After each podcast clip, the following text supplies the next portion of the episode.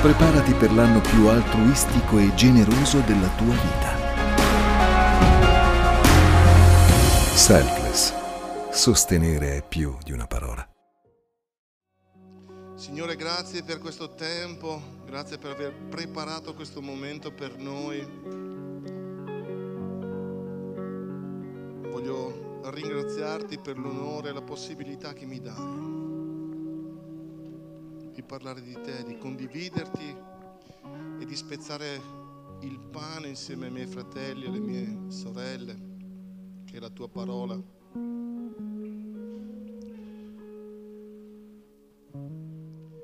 La notizia buona è che quando noi aggra- rimaniamo aggrappati a, a Gesù, rimaniamo aggrappati a Lui, è proprio la sua grazia e la potenza del suo spirito. Vi ricordate quando ho predicato sui limiti, no? E dicevo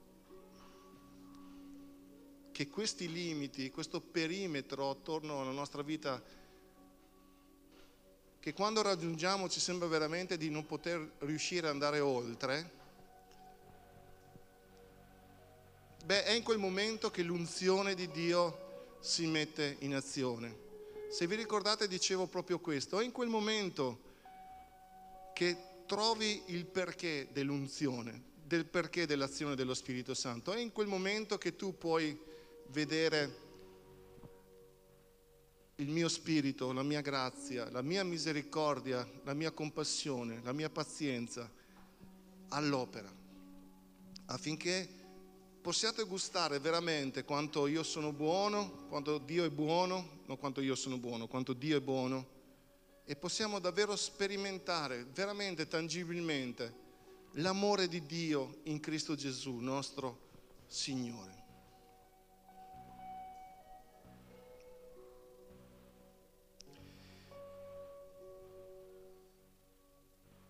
Una cosa che amo della parola di Dio è che tu leggi lo stesso versetto 300 volte, 1000 volte, 2000 volte, non so quante volte avete letto la Bibbia tutta Ecco, avete capito perché non voglio acqua? No, no, no, è pericoloso, lascia stare, lascia stare, buttala via.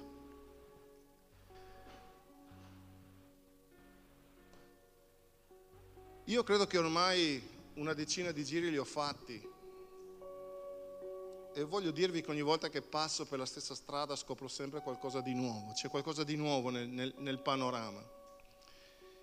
E un'altra delle cose che, capi- che capisco è di non aver capito probabilmente. no.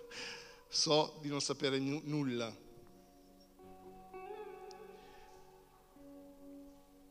E oggi con voi voglio dirvi di non lasciarvi vincere dalla stanchezza. So che sto parlando nello specifico con qualcuno, ma di continuare ad abbandonare la tua vita a Gesù affinché lui possa usarla come un pulpito dal quale predicare il Vangelo di Cristo, perché questo è lo scopo per il quale esistiamo e per il quale abbiamo avuto questa vita.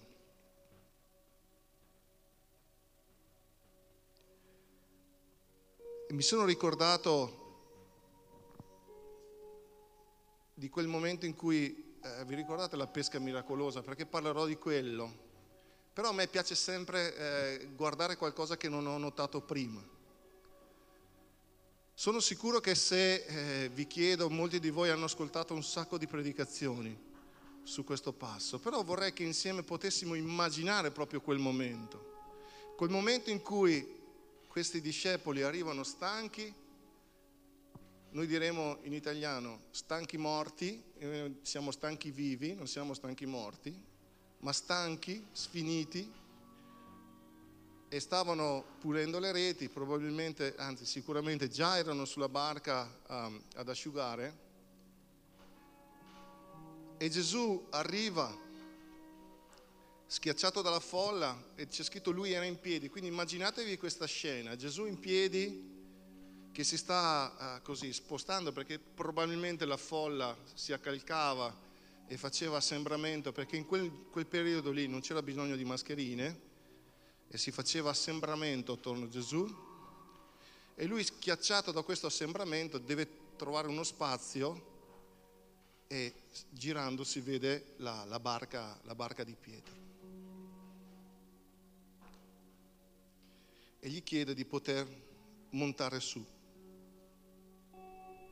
Mi sono preso mi sono preso un appunto, non so perché mi è venuta in mente questa frase qua, poi ci ho, ragion- ci ho ragionato, ci ho ragionato su, anzi ne ho scritto due. Ho scritto così, tu sei l'imprenditore, l'ho messo tra virgolette, di te stesso e devi saper investire la tua vita perché l'unica moneta che ti è stata data è il tempo, il modo in cui investi quel tempo che farà la differenza. E tutti noi siamo degli imprenditori, uso tra virgolette, della nostra vita, chiamati ad investire bene il nostro tempo, a capire come lo usiamo, a capire come lo investiamo, a capire quale tipo di frutto porteremo, perché qualche frutto lo porteremo. Può essere un buon frutto, può essere un cattivo frutto, ma tutti noi portiamo frutto. E ho pensato che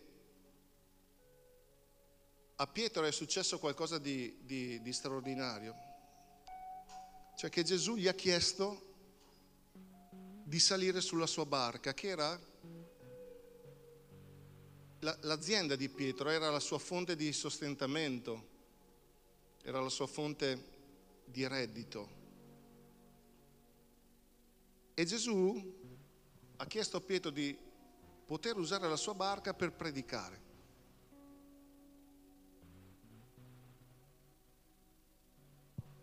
È molto interessante questa cosa. Cioè pensate a questi ragazzi, perché erano ragazzi, che tornano dopo una, di, una notte di fatica stanno eh, lav- lavando le, le reti, le stanno cucendo, le stanno riparando, le stanno asciugando e Dio arriva e chiede a Pietro di poter usare la sua barca per poter predicare il Vangelo. La storia la sapete, la sapete tutti. Poi lui chiederà dopo aver predicato a Pietro di andare al largo, gli chiederà di gettare le reti e sapete che pescarono un'enormità di pesci, tanto che le persone erano, spaventate dalla quantità di pesci che avevano raccolto.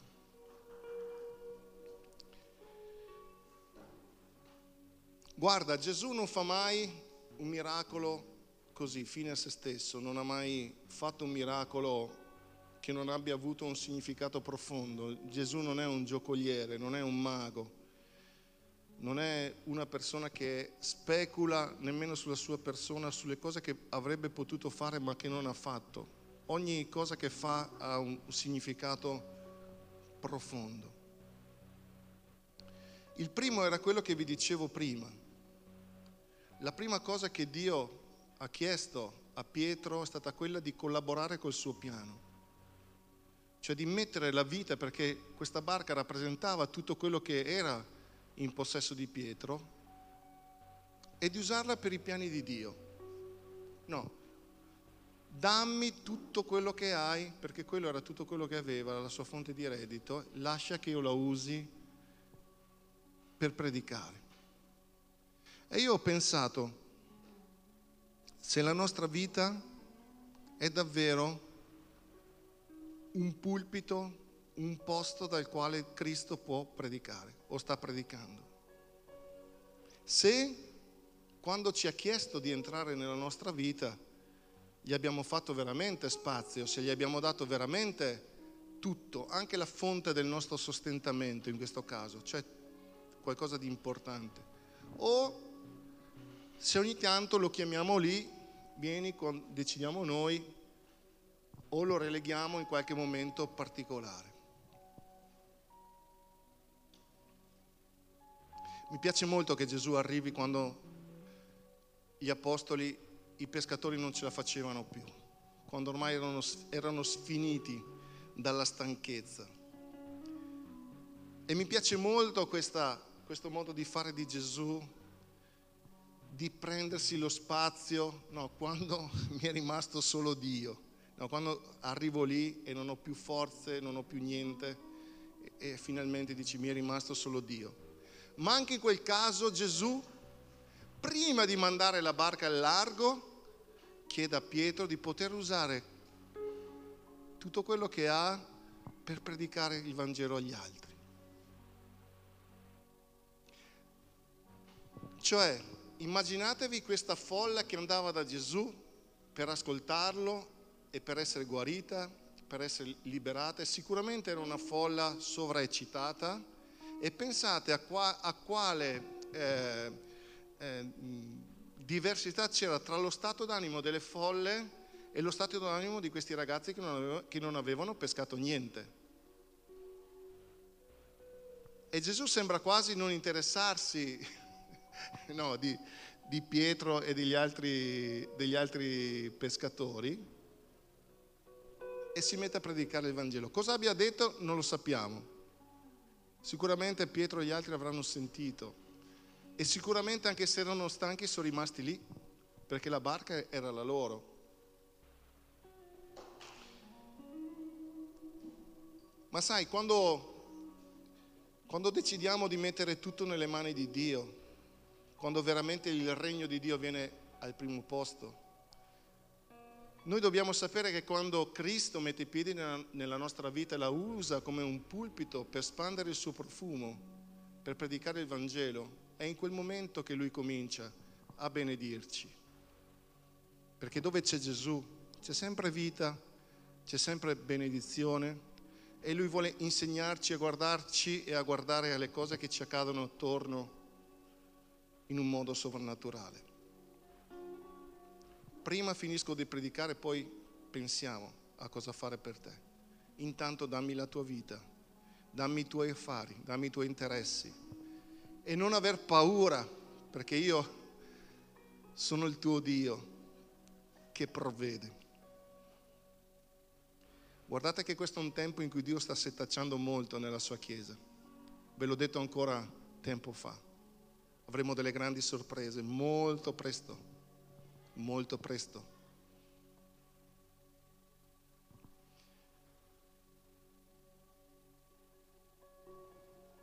La domanda che ti faccio, Dio ha il tuo permesso per servire le persone attraverso la tua vita?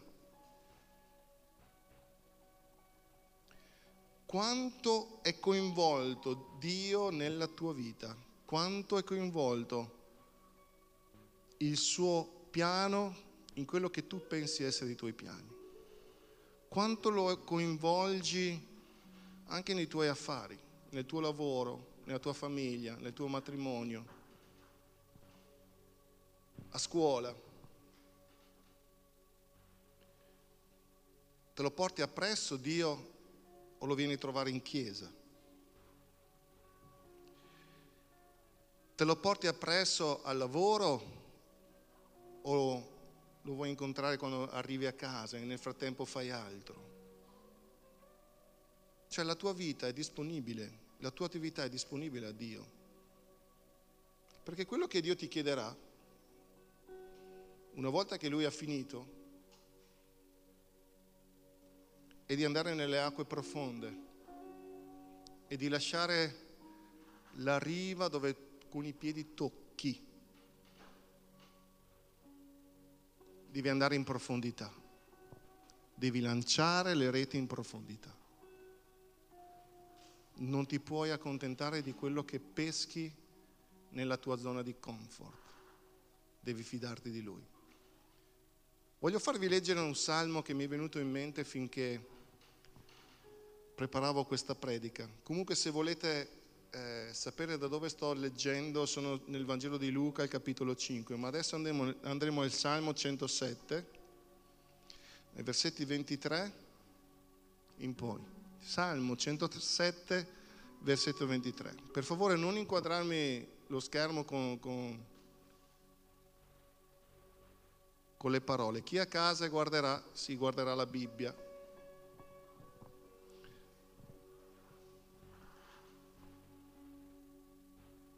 Volevo leggervi un'altra versione perché mi piace di più. Voi leggetela lì.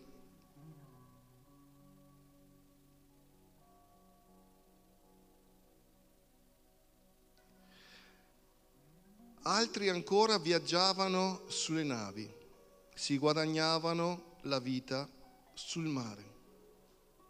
Ed è sul mare che videro le opere del Signore, i suoi miracoli sulle acque profonde.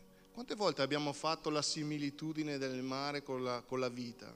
Vi ricordate quando i discepoli attraversavano il mare che poi era un lago ed ebbero paura? videro le opere del Signore e i suoi miracoli sulle acque profonde. Con una parola fece, fece sorgere un forte vento che sollevò altissime onde. La nave ora saliva verso il cielo e ora sprofondava nell'abisso. Chi ha mai provato una vita così? Ogni tanto arriva qualche onda che ci solleva, poi ci sprofonda giù. Gli uomini erano in pericolo, presi dal terrore, avevano le vertigini e barcollavano come ubriachi. Tutta la loro abilità era finita nel nulla. Ripeti con me, tutta la loro abilità era finita nel nulla. Allora, nell'angoscia, gridarono al Signore ed egli li salvò da ogni pericolo. Cambiò la tempesta in un vento leggero, fece tacere l'urlo delle onde, tornò la calma, si rallegrarono, il Signore li condusse al porto desiderato. Rendano grazie al Signore egli è buono, compie per l'uomo opere stupende.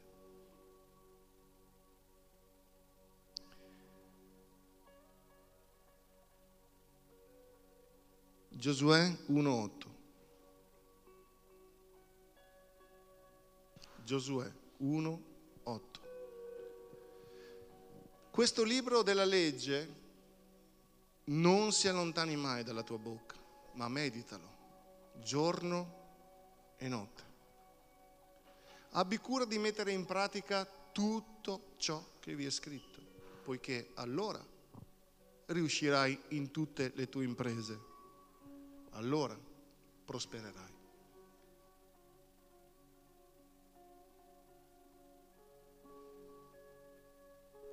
Quando operiamo secondo i principi della scrittura, la nostra vita comincerà ad avere successo. Quando investiamo come imprenditori bene il tempo, secondo i principi di Dio, è scritto là, riusciremo in tutte le nostre imprese. Come? Non lo so, ma quello che è certo è che riusciremo, perché è scritto lì ed è, pro, ed è una promessa. Medita giorno e notte la parola di Dio, cerca la, la relazione e non aver paura. Vai nelle acque profonde, perché le acque profonde non ci piaceranno, ci fanno paura, ma è lì che Dio vuole incontrarti, nei nostri abissi, nelle nostre paure, nei nostri timori, là dove non abbiamo certezze, vuole rimanere l'unica certezza. Lui vuole spingerci al largo perché sarebbe molto facile per noi saltare dalla barca e andare a riva.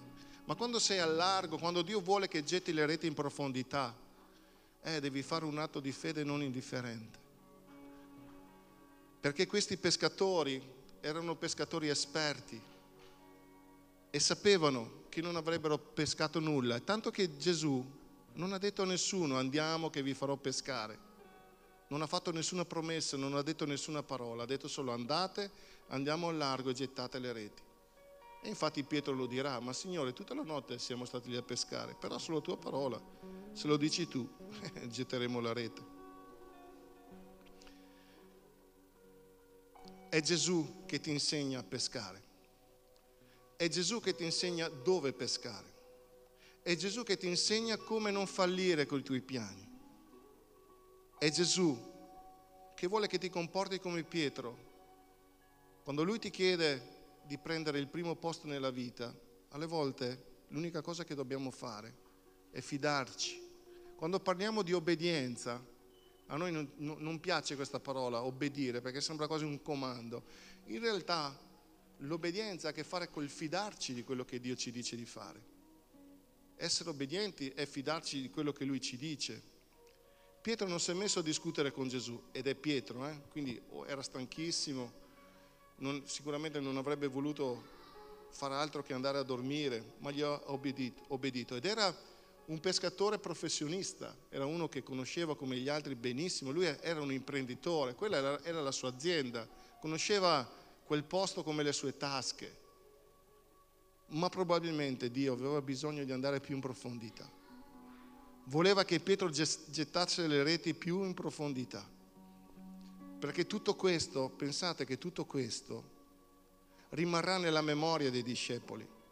Perché non è solo il miracolo fine a se stesso, non è quello che Gesù voleva trasmettere, stava portando avanti un principio più profondo. Lui stava parlando di una relazione, quella che lui voleva con loro. E quando noi abbiamo bisogno dell'aiuto di Dio, non possiamo trovarlo laddove fa comodo a noi, dobbiamo lasciare che Lui scavi nei nostri abissi, dobbiamo lasciare che Lui possa portarci a gettare le reti nelle acque profonde. Lui vuole relazioni profonde, Lui vuole relazioni vere e Lui vuole quelle relazioni nelle quali la tua certezza dipende solo da Lui, dove la tua stabilità dipende da Lui. Dove il fatto di essere in mare aperto e come abbiamo letto prima, dove possono accadere le tempeste, dove possono arrivare le onde che ci sollevano e ci sbattono, là in quel momento là, è là che si misura il grado della nostra fede. Medita la sua parola. È scritto in questo salmo, lui mandò la sua parola, li salvò. mandò la sua parola e li salvò. E Gesù ti salva con la potenza della sua parola, lo fa mandando la sua parola.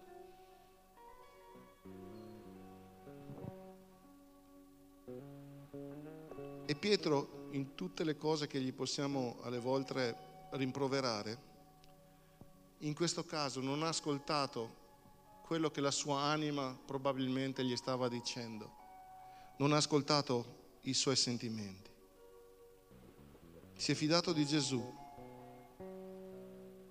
vai in profondità, vai in profondità. Il piano di Dio per la tua vita non è mai esente da rischi.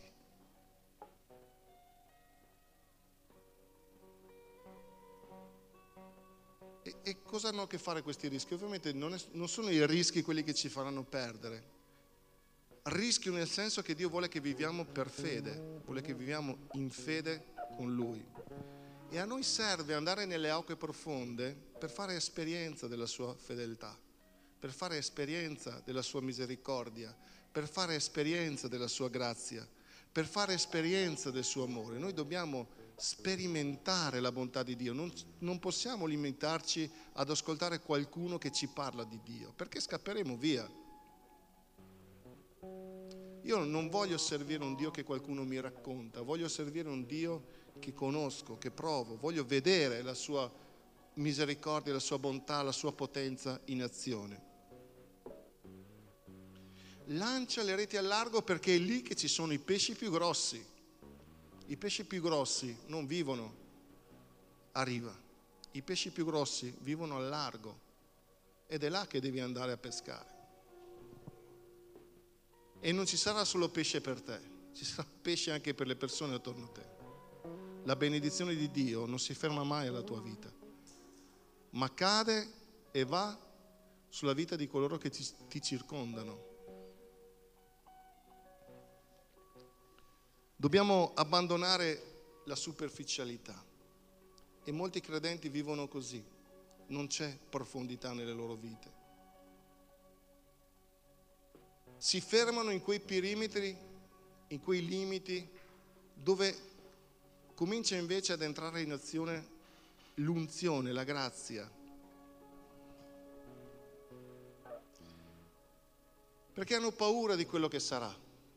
Quindi se vado nelle acque profonde, mamma mia, cosa potrebbe accadere? Cosa potrebbe succedere? Cosa potrei perdere ad andare nelle acque profonde? Che ne so, magari se prendo sul serio Gesù, arriverà qualcuno che mi dirà che sono un fanatico, sono un pazzo, sono un malato mentale. Forse è meglio che rimanga un po' a riva, che se vado più in là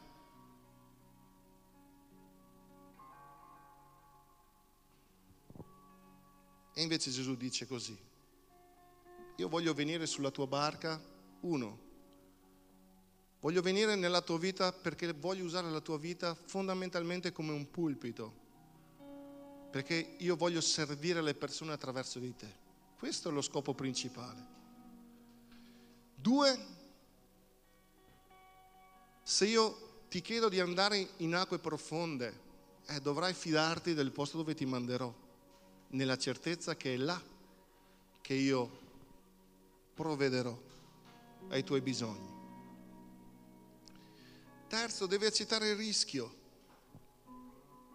Seguire Cristo non è una passeggiata. Guardate, io sono d'accordo con chi diceva che la religione è l'oppio dei popoli, anche se non sono d'accordo con la definizione di religione, ma diamogli l'accezione negativa. Infatti seguire Cristo non è per i qua, per qua, qua, qua, non è per le persone sempliciotte, quelli che, che corrono dietro a qualsiasi cosa. Guardate che non è, seguire Cristo non è per, per chiunque. Seguire Cristo è un impegno. Seguire Cristo è una scelta ed è una scelta totalizzante. È una scelta che investe la nostra vita a 360 gradi, nella quale Dio ci chiede di impegnarci ad avere questa relazione profonda, a conoscerlo, non solo a raccontare, ma a vivere quello che diciamo.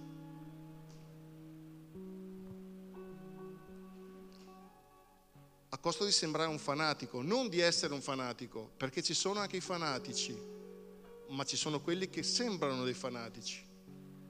Ma io conosco anche fanatici che tifano altre squadre di calcio, conosco fanatici per i gruppi rock, conosco fanatici per i cantanti.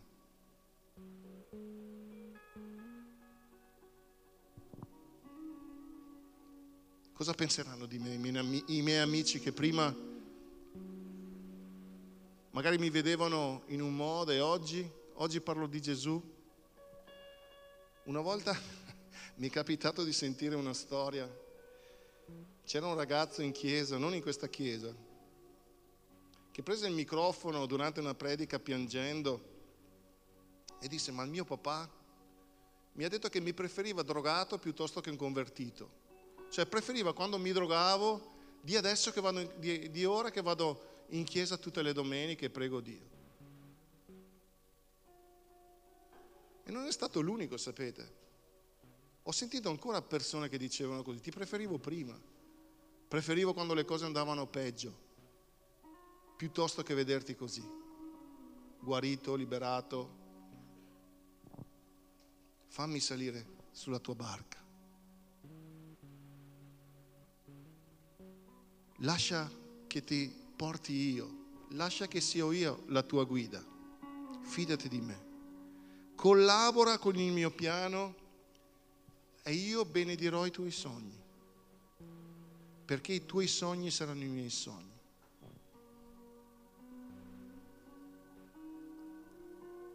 vai a pescare.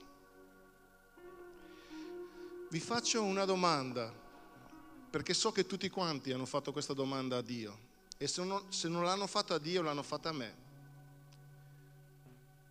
Faccio una domanda, non è che sono Dio. Per me se parlo con una persona che ha un'autorità, forse come era per Mosè, quando Dio disse non è che se la stanno prendendo con te, se se la prendono con te, se la stanno prendendo con me.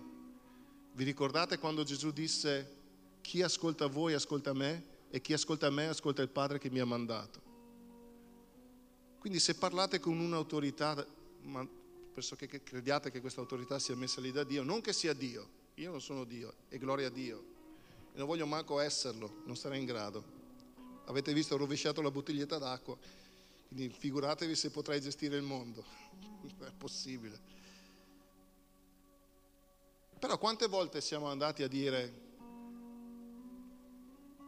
ma forse Dio non sa bene cosa sto vivendo. No, pensa se, se, se arriva Gesù, tu sei distrutto, ormai il fiato non ce la fai più perché hai provato tutto quello che provi, potevi provare e non è funzionato niente. Lui arriva e ti chiede di usare la tua vita per predicare il Vangelo. Ma tu cos'hai in quel momento lì? Che la tua barca è vuota? sei stanco morto, non hai fiato, non hai nulla, nulla, nulla che possa eh, manifestare o dire no, ma Dio mi ha benedetto. Non hai niente. Sai quante persone mi hanno detto, ah, io vorrei, eh, vorrei essere benedetto per benedire la Chiesa e perché vorrei che le persone vedessero che Dio mi ha benedetto, vorrei vedere l'abbondanza perché così. Ma guarda che storia che è questa. Gesù dice, ok, guarda che il problema non è tuo, io voglio usare la tua vita per benedire le persone e non ho bisogno della tua ricchezza, non ho bisogno che tu eh, mi fai vedere la barca piena di pesci, non ho bisogno dei tuoi soldi, ho bisogno della tua vita. E questa storia ci insegna che non è vero che Gesù non conosceva quel problema solo che Dio ha delle priorità. La prima cosa che voleva fare era salire a bordo de- di questa vita, in modo che tutto quello che era di Pietro e degli altri fosse nelle sue mani.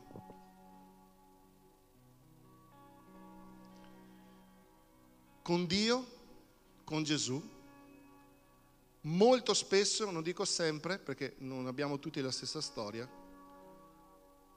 con Dio la benedizione no, non voglio usare la benedizione perché la benedizione c'è sempre, non voglio usare la parola giusta. Userò una parola secolare, ok?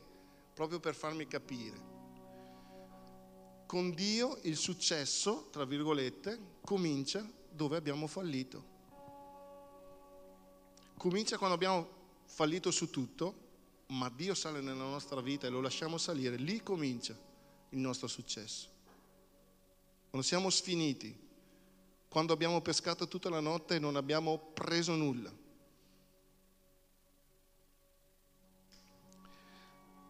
Ok, oggi io voglio parlare a quelle persone non che hanno problemi con il denaro, anche, anche con questo io credo che Dio abbia a che fare, ma so che molti stanno gettando le reti perché hanno forte nel loro cuore il desiderio di portare persone a Cristo.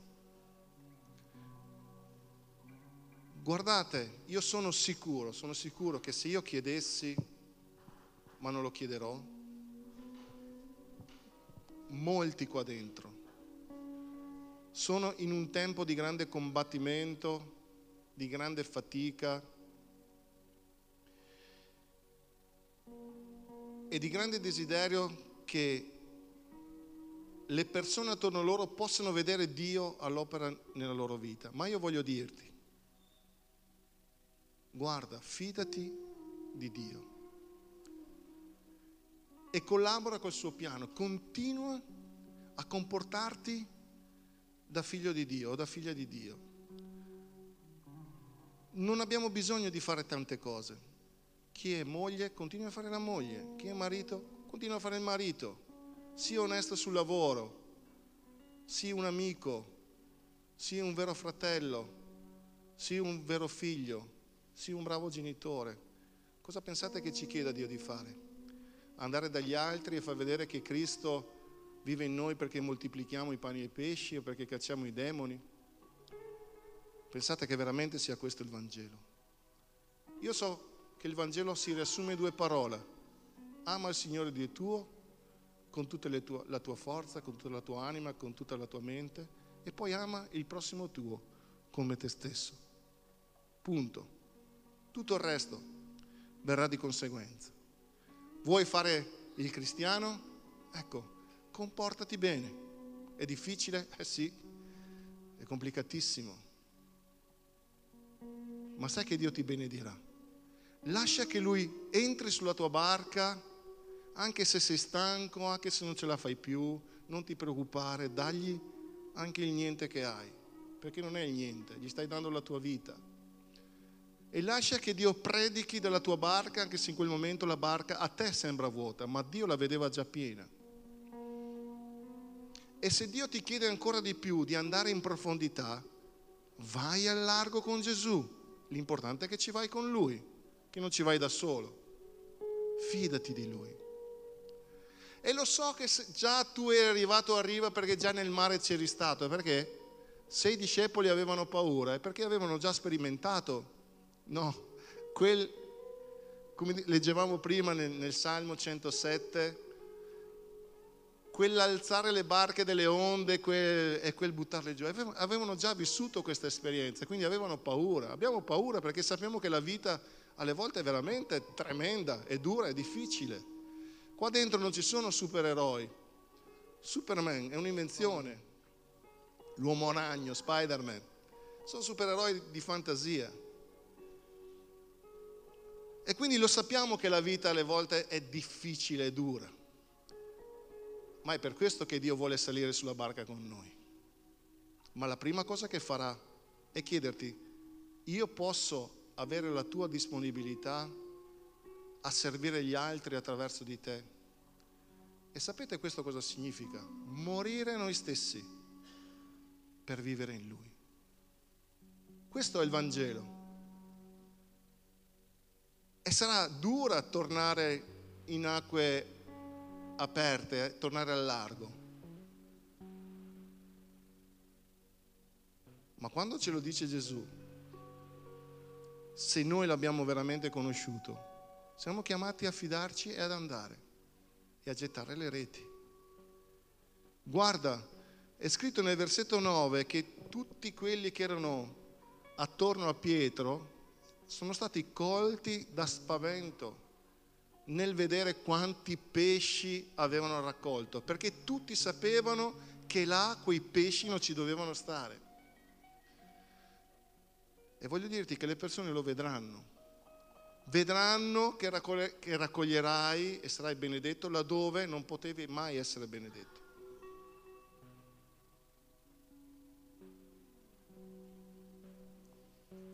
E cosa dice la prima volta, la prima cosa che Gesù dice a Giacomo, a Giovanni? Non aver paura, non temere, non aver paura. Io la mia potenza non è per farti paura, ma per incoraggiarti, perché d'ora in poi sarai pescatore d'uomini. E cosa hanno fatto? Eh, in quel momento lì hanno gettato le reti a riva e hanno seguito Gesù. Hanno lasciato la fonte, la loro azienda, la loro ricca azienda, la loro fonte di sostentamento e hanno deciso di mettere finalmente la vita nelle mani di Cristo. E tutta la storia successiva la conosciamo.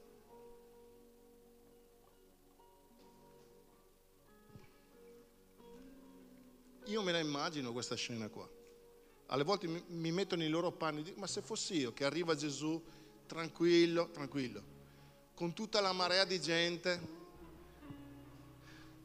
e mi chiede di poter usare le mie barche, io vorrei che alle volte pensassimo che queste cose sono accadute veramente, che non è che noi leggiamo le cose e andiamo avanti nelle righe come se fossero cose che succedono nei due minuti che leggiamo. E invece no, e invece no. Quello che hanno sperimentato loro lo sperimentiamo noi. Volevo dirti, volevo dire a queste persone, e lo dico anche a me, quando Dio mi ha detto non lasciarti vincere dalla stanchezza, ma continua a collaborare col mio piano. Che Dio è interessato a che le cose vadano bene, perché Lui ci ha messo la faccia, non solo ci ha messo la faccia, ci ha messo che tutto il resto. E se Dio ha detto che, le, che il suo piano non fallirà, non fallirà. Punto. E noi dobbiamo credere in questo. Salmo 91, sì, scusate. Chi abita al riparo dell'Altissimo riposa all'ombra dell'Onnipotente.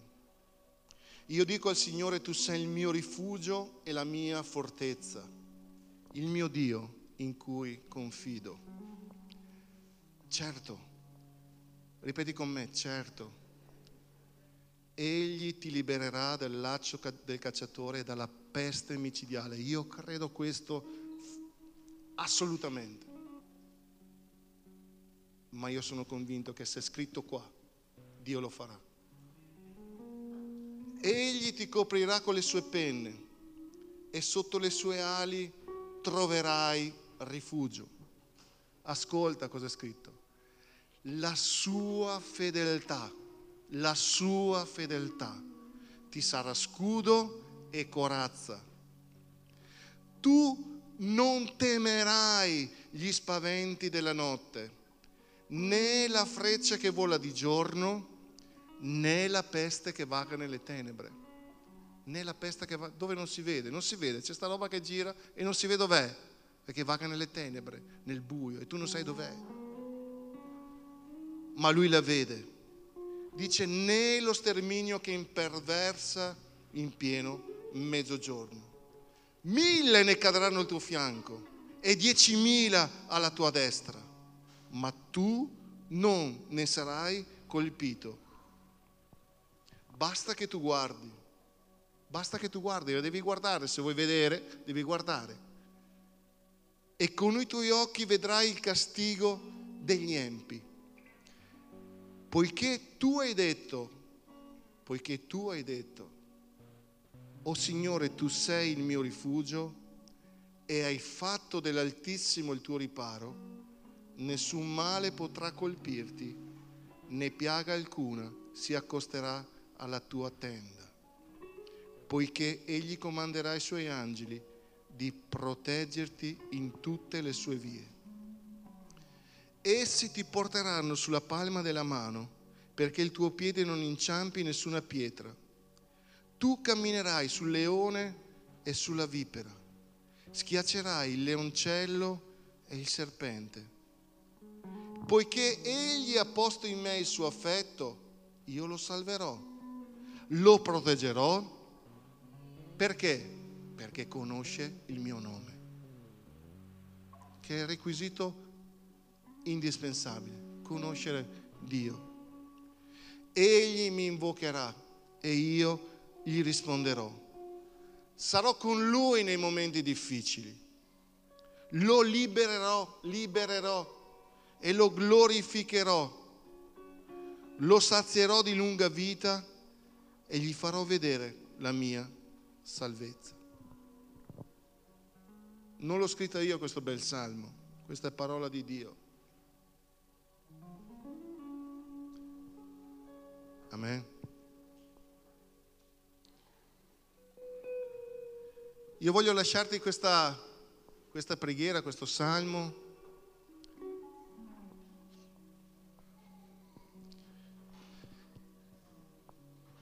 Cantando una canzone che canterà il pastore, che ricorda le parole di Giobbe e diceva adesso io so che il mio Redentore vive, perché noi dobbiamo conoscere Dio, non, non lo dobbiamo temere. Guardate che non è stato semplice per me arrivare alla convinzione che quel salmo dica la verità. Perché un conto è leggerlo e un conto è rendersi conto che credi in quello che è scritto. Qui noi andiamo avanti a slogan, a parole. Andiamo avanti all'evangelichese. Oggi però voglio pregare che Dio allontani dalla nostra vita ogni paura, ogni paura, soprattutto la paura che Lui non sia in grado di difenderci e di liberarci, non sia in grado di guarirci, non sia in grado di farci da scudo e da corazza. Io credo, credo perché ho conosciuto il suo nome, credo perché Anch'io sono stato tra quelli che ha saputo e ha visto che la vita è tosta e dura e anch'io alle volte devo fidarmi e seguire Gesù e andare nelle acque profonde. Ma sai, io sono sempre andato nelle acque profonde con Gesù e l'ho sempre trovato lì con me. E sempre Lui mi ha dato la possibilità di lanciare le reti e di raccogliere qualcosa che gli potesse dar gloria. Signore, io voglio che tu salga sulla mia barca e lo voglio fare perché tu me l'hai chiesto. E voglio mettere davanti a te ogni nostra stanchezza, ogni nostra sfiducia. Perché tu non ci abbandoni, non ci lasci. Tu non sei un Dio che mente. E quello che tu benedici rimane benedetto. E voglio pregarti, Signore, per ogni persona qua dentro e anche quelle che non ci sono, quelle che ascoltano da casa, affinché possano gustare la tua bontà, il tuo amore, la tua misericordia e possano sapere che tu sei vivo, che tu non sei una favola, che tu non sei un racconto per gli ingenui, che tu non sei un mito come ce ne sono tanti altri, che tu sei colui che era, che è e che per sempre sarà. E io Dio, così come hai toccato un giorno la nostra vita, anche noi eravamo tra quelli che ti disprezzavano, che ti deridevano. Molti di noi qui dentro erano tra quelli che prendevano in giro i tuoi figli, Signore. Eravamo anche noi tra quelli che pensavamo che tu fossi una favoletta, un racconto per bambini, un'idea di qualche matto o una storia fatta per fare soldi, per avere potere e per plagiare la mente dei semplici. Noi, Signore, eravamo tra quelli. E tu, Signore, ci hai risposto salvando la nostra vita. Ci hai risposto togliendoci dalle tenebre e portandoci nel tuo regno di luce. Questa è stata la tua risposta. Tu hai deciso di amarci e di amarci sempre. E l'unica cosa che ti chiedo, Signore, perché tante persone qua dentro che tu conosci stanno pregando, pregando per le loro famiglie, pregando per i loro figli, stanno pregando. E noi stiamo pregando perché le persone ti conoscano. E noi ti chiediamo, Dio, quella stessa misericordia, quella stessa bontà, quel, quello stesso miracolo possa avvenire in quelle persone nel nome di Gesù. Spirito Santo, noi ci fidiamo di te perché tu solo puoi convincere, tu solo puoi toccare, tu solo puoi cambiare le vite. Noi vogliamo essere quella barca a tua disposizione affinché attraverso la nostra vita tu possa predicare Cristo.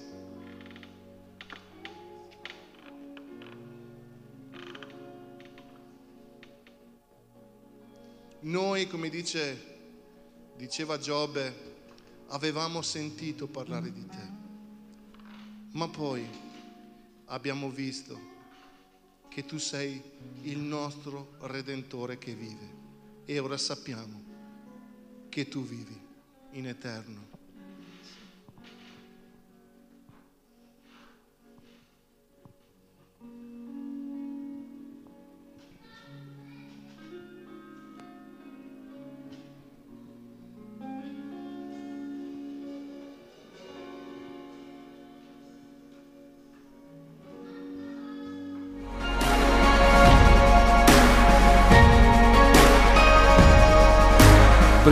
Per l'anno più altruistico e generoso della tua vita.